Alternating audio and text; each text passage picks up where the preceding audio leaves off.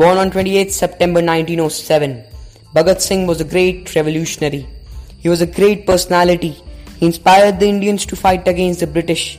He led the armed revolt of India against the British. He was very courageous.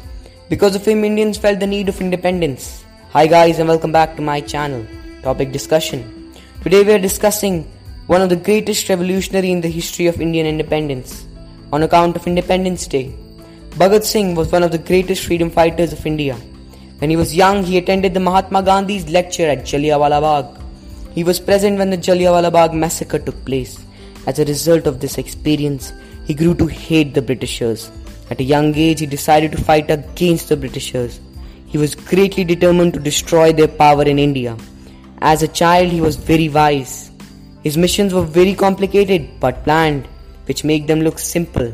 His leader Chandrasekhar Azad organized their missions. Bhagat Singh was the kingpin of Chandrasekhar Azad's missions. Some of his many daredevil acts became famous.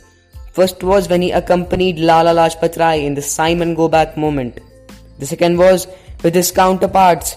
They stopped the train carrying the treasury of British government and carried away the Indian entire treasury with them. The third was with Chandrasekhar Azad and co. They killed a British officer. The fourth and the last act was with one of his companions. They threw a bomb in an open house meeting of the British and shot dead some of their soldiers.